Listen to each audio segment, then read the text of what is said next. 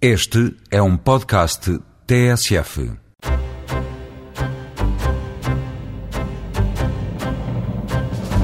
Esta semana o Eureka mergulha até aos 4 mil metros de profundidade à boleia do Hermes. O Canhão da Nazaré e o Golfo de Cádiz são dois dos locais onde os cientistas do Instituto Hidrográfico e da Universidade de Aveiro estão a cartografar o fundo do mar e a recolher amostras de espécies, dados que podem sustentar o pedido de alargamento da plataforma continental portuguesa para além das 200 milhas náuticas.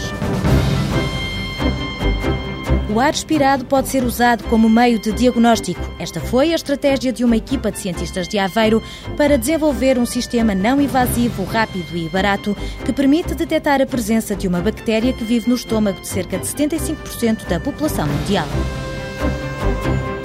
Depois de um motor partido durante a última participação no Lisboa-Dakar, Pedro Oliveira decidiu melhorar a performance da sua moto com base nos conhecimentos dos engenheiros mecânicos da Universidade de Aveiro.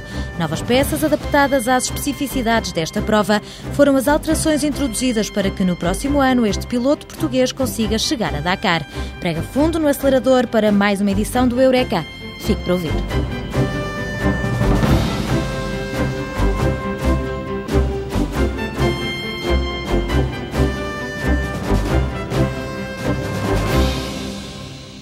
Partir da Noruega, atravessando toda a costa europeia até Portugal, dobrar o Estreito de Gibraltar e seguir até ao Mar Negro. É este o percurso do Hermes, um projeto integrado no sexto Programa Quadro que pretende investigar a biodiversidade e o funcionamento dos ecossistemas marinhos. Cada vez mais as pescas se estão a estender para domínios mais profundos, cada vez mais se encontram organismos não conhecidos têm propriedades farmacêuticas, propriedades cosméticas, propriedades que podem ser uh, aproveitadas numa série de aplicações industriais e comerciais.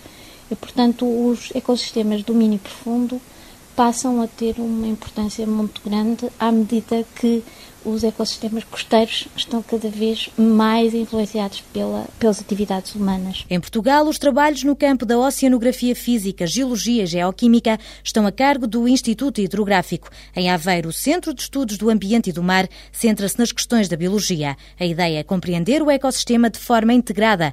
Em território nacional, os cientistas fazem-se ao mar para recolher dados nos canhões da Nazaré, Setúbal e Cascais e ainda no Golfo de Cádiz. No projeto Hermes, todos os olhos se viram para a faixa entre os 200 e os 4 mil metros de profundidade, o chamado talude continental. É onde há uma maior variabilidade topográfica, há uma maior variabilidade do fluxo de nutrientes, há ainda influências antropogénicas a considerar, há uma variedade muito grande de ecossistemas que são muito pouco conhecidos e muito interessantes, tanto do ponto de vista ecológico como do ponto de vista de outras ciências. Marina Cunha esclarece que os grandes desfiladeiros que existem no domínio profundo, os chamados canhões submarinos, dos quais se destaca o da Nazaré por ser um dos maiores da Europa, armazenam uma grande riqueza científica. Distingue-se pelo facto de acumularem grandes quantidades de matéria orgânica, serem um, um sistema que canaliza uma série de nutrientes de outros produtos produzidos também pelo homem e que são rapidamente canalizados das zonas costeiras para as planícies abissais e são muitas vezes acumulados e concentrados nestes ecossistemas. O facto de haver uma maior quantidade de matéria orgânica acumulada vai permitir uma maior produtividade nestes ecossistemas.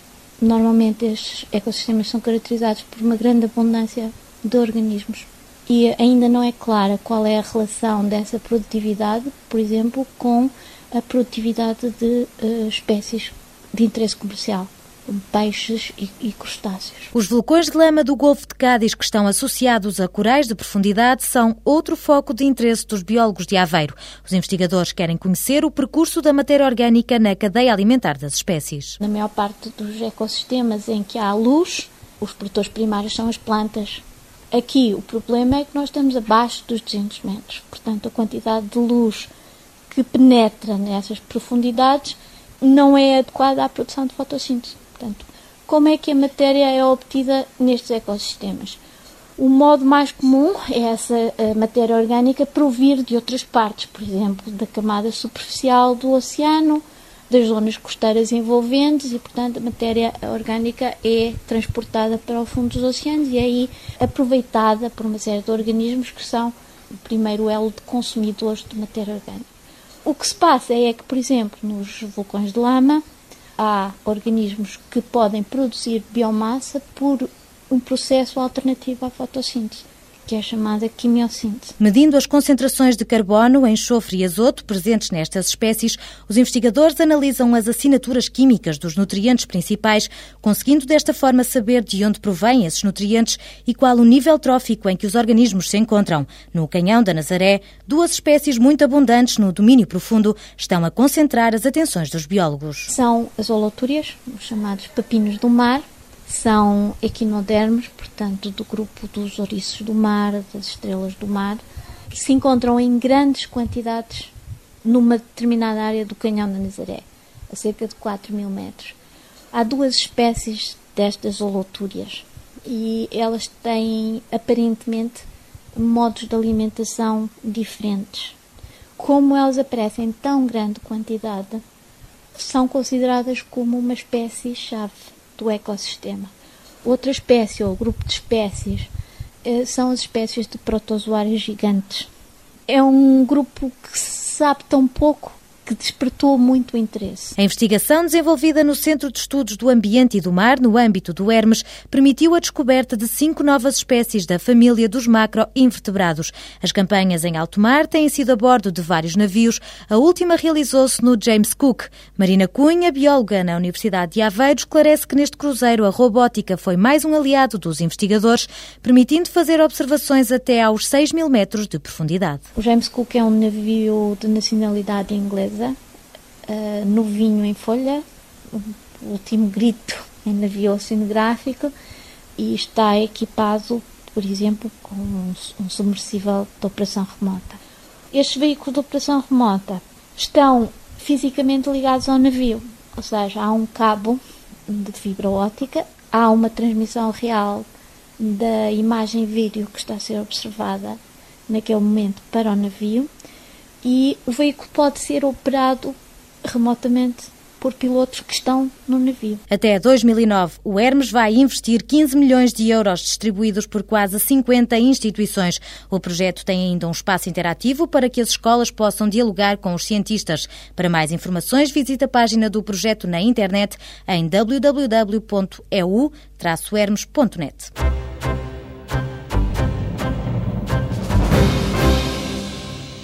O cheiro do nosso corpo pode ser uma importante fonte de diagnóstico. Estudos mostram que porcos e cães conseguem detectar pelo olfato melanomas humanos, nomeadamente cancro da pele. Silvia Rocha, investigadora na Universidade de Aveiro, revela que o aroma humano é diferente em pessoas doentes. Se qualquer uma de nós que estamos aqui fomos colocados dentro de um grande frasco de vidro, nós aqui temos pequeninos, mas também há grandes, e for lá colocado um, um ser humano e nós usarmos um desses nossos polímeros para uh, tirar os compostos emitidos por nosso corpo, nós emitimos imensos compostos voláteis, quer através da respiração, da, da nossa própria boca e da nossa própria pele.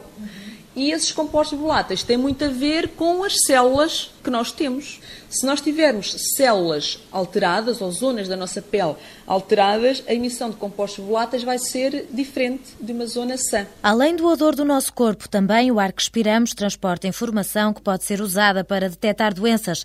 A pensar nisso, investigadores de Aveiro desenvolveram um método de diagnóstico não invasivo, rápido, indolor e acessível a toda a população. Silvia Rocha revela que basta superar alguns segundos num tubo de vidro para que se possa detectar uma bactéria que mora no estômago. A pessoa toma um comprimidinho com um composto que irá para o nosso estômago e, na presença da bactéria, a bactéria é muito seletiva e produz ácidos específicos que nós já identificamos na presença deste comprimido. Ou seja, a pessoa toma o comprimido e, passado cerca de 30 minutos, sopra para o nosso frasquinho. E nós depois analisamos o ar, a composição do ar desse frasco quando a pessoa soprou. Se estiverem lá os ácidos que são muito específicos porque resultam da ação da bactéria, sobre esses compostos, portanto sabemos que a pessoa tem contaminação. Este meio de diagnóstico que está em fase de registro de patente é 400 vezes mais barato do que os existentes no mercado e permite detectar a Helicobacter pylori em doentes. Trata-se de uma bactéria que em Portugal atinge níveis de contaminação muito elevados, semelhantes aos países subdesenvolvidos. É um, um trabalho que tem interesse a nível mundial. Porquê? Porque esta bactéria coloniza cerca de 75% da população mundial. Uh, embora, na maior parte dos casos, e ainda bem, os portadores da bactéria encontram-se numa situação assintomática, ou seja, não têm qualquer tipo de sintoma. No entanto, se a bactéria ah, se permanecer no sistema digestivo, nomeadamente no estômago, pode desencadear gastrites, e pode ir mesmo até situações mais graves, nomeadamente o próprio cancro do estômago. A investigadora do Departamento de Química adianta que em todo o mundo há vários estudos que recorrem ao ar expirado. Estão-se a criar bases de dados daquilo que é considerada a população controle e população doente. Por exemplo, isto tem sido usado também para a diabetes, porque a pessoa, se o seu ar expirado tiver níveis de acetona acima de um, de um nível que já se conhece, é porque a pessoa tem diabetes. Portanto, há já marcadores de várias doenças, marcadores de doenças renais, há vários marcadores de doenças. Sabe-se que há, há tipo de compostos, há tipo de hidrocarbonetos, que são muito específicos de determinado tipo de cancro. Pessoas tenham, por exemplo, cancro da mama ou cancro de pulmão, que têm sido os mais estudados, têm no seu ar expirado, análises repetidas ao longo do tempo, sempre há tipo de hidrocarbonetos, que a população normal não tem tem a ver com oxidações a nível dos ácidos gordos, das células, etc. E que são alterações que ocorrem nas células, lá está, são compostos voláteis e semivoláteis que se formam decorrentes de alterações que ocorrem nas células na, na presença de determinado tipo de patologias que uma pessoa sã não tem. O Grupo de Bioquímica e Química Alimentar da Universidade de Aveiro, além da aposta nas alterações do foro gástrico, desenvolve ainda metodologias para estudar os compostos voláteis e semivoláteis responsáveis pelo aroma. Ao longo de vários anos, os compostos eram extraídos com recurso a solventes orgânicos. Hoje usam-se os polímeros. Estes solventes, a maior parte das vezes até são solventes clorados e, portanto, não são amigos do ambiente além de que não nos dão os compostos voláteis que têm a ver exatamente com o aroma que a pessoa cheira. Então, nessa perspectiva de tentar não uh, alterar, não produzir artefactos que alterem o aroma e usar técnicas limpas, amigas do ambiente, hoje em dia são usados uh, muito polímeros que têm capacidade de captar os compostos. Então, normalmente o que se faz é coloca-se a amostra a analisar dentro de um, de um, frasco de vidro e depois dentro desse frasco nós colocamos um polímero que tem capacidade de sorver os compostos que vão sendo libertados como há uma grande afinidade para esse polímero, eles vão se ligando ao polímero e depois é os compostos que estão nesse polímero que são depois analisados. Quando pensamos em alimentos, o aroma é fundamental para convencer os consumidores. Silvia Rocha revela que no caso dos vinhos, os investigadores podem melhorar o aroma do néctar dos deuses durante o processo de produção. Sabendo o que está na uva, podem ser mudadas as práticas de vinificação para ter vinhos com melhor qualidade de aroma. E, portanto, essa é uma das nossas vertentes de trabalho. Também é colaborar com a parte da indústria, no sentido de conhecer as suas matérias-primas e poderem uh, modificar práticas de fabrico, no sentido de dar produtos com melhor qualidade. No Departamento de Química da Universidade de Aveiro, o aroma também está a ser usado para caracterizar variedades, encontrando marcadores que distinguem os produtos regionais.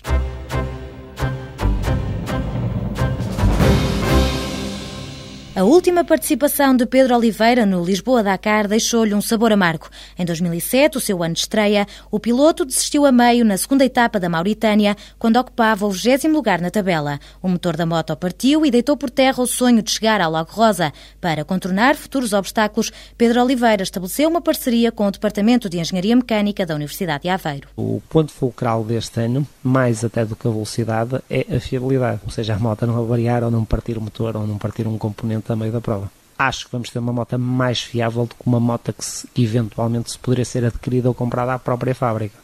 Portanto, é um projeto ambicioso. A Yamaha 450 foi desmontada pelos investigadores de Aveiro, que apenas aproveitaram o motor, o quadro e as rodas. Todas as outras peças estão a ser feitas de raiz. O trabalho dos engenheiros consiste em modificar uma moto que é vendida para motocross e criar um kit com peças adaptadas à prova do Dakar. O grande desafio é, é conseguir o desenvolvimento de um novo produto, de um produto que não está no mercado. Normalmente são produtos feitos de encomenda e nós queremos chegar a um a um produto final que pudesse depois estar disponível no mercado para o utilizador poder ter uma opção de escolha e não procurar o, o serralheiro convencional para lhe fazer as modificações na moto, tendo como base sempre um estudo de engenharia em que conseguimos, a nível de projeto, ter as especificações indicadas com resultados concretos. Um dos materiais privilegiados é a fibra de carbono, que torna a moto mais resistente, leve e mais bonita. Ricardo Beja descreve os melhoramentos introduzidos para que Pedro Oliveira tenha um bom desempenho no próximo Dakar. Por exemplo, dois depósitos extra para a traseira, colocamos um, um suporte dianteiro para colocar o notebook e o GPS, fazemos algumas alterações, porque esta moto tem, hum, portanto, os eixos das rodas estão muito próximos, sendo mais indicada para o motocross, e nós queremos prepará-la para uma condução mais em, em, plano, mais, mais longa, portanto esta moto é uma moto curta para, para a prova do Dakar e vamos fazer essas alterações, assim como aumentar o, o rendimento dos radiadores, é preciso reforçar essa parte dos radiadores porque as temperaturas lá são muito altas, é preciso afinar ou mesmo modificar ou produzir novos filtros de ar por causa da entrada de, das impurezas e das areias e dos pós que muitas vezes provocam a, a gripagem do motor. Durante esta fase de testes, os modelos são em fibra de vidro para simular a capacidade de litros depois de projetados num programa de CAD. Ricardo Beja revela que uma das alterações são os depósitos traseiros complementares com design apelativo, usando técnicas inovadoras e novos materiais, como o alumínio rico em magnésio e o exterior feito em carbono. O alumínio dá-lhe a ductilidade e o carbono dá-lhe dá a resistência, portanto, nós podemos ter um depósito só, só em carbono que ia ser bastante resistente, mas quando tivesse o tipo de fratura do depósito, no caso de uma queda assim mais agressiva, nós íamos derramar todo o combustível. Portanto, nós estamos a combinar duas propriedades que nos interessam além da, da, própria estética que depois vai dar à moto. José Grácio, diretor do Departamento de Engenharia Mecânica, destaca o papel do conhecimento académico neste projeto que visa desenvolver uma moto mais competitiva, fiável e com melhor performance. No departamento trabalha-se de uma forma muito científica. Antes de se iniciar o processo de construção, há um árduo trabalho de simulação numérica, de modelação sólida, de elaboração de modelos protótipo e só quando houver claramente garantias que o sistema está otimizado, isso passará à fase de construção. Por isso, neste momento, estamos ainda na fase de otimização. Sabendo a priori que durante a fase de otimização poderemos iniciar algum processo de construção de ferramentas que serão necessárias para a produção final dos componentes. Algumas peças vão ser construídas no Centro de Tecnologia Mecânica e Automação, mas para cumprir os prazos, os investigadores ponderam o fabrico em empresas especializadas. Agosto é a data prevista para iniciar os testes de preparação. Luís Torres, o mecânico da moto, que conta já com uma dezena de participações no Dakar, diz que aprendeu muito com os universitários. Deu-me outras ideias, deu-me outras luzes, deu-me outros, outros tipos de conhecimentos que agora consigo abordar com mais à vontade os problemas que me estão a surgir na moto. Para já, todo o custo financeiro do projeto está a ser suportado pelo piloto, mas Pedro Oliveira acredita que a moto vai despertar o interesse de vários patrocinadores. Em 2008, a meta do piloto português é chegar a Dakar.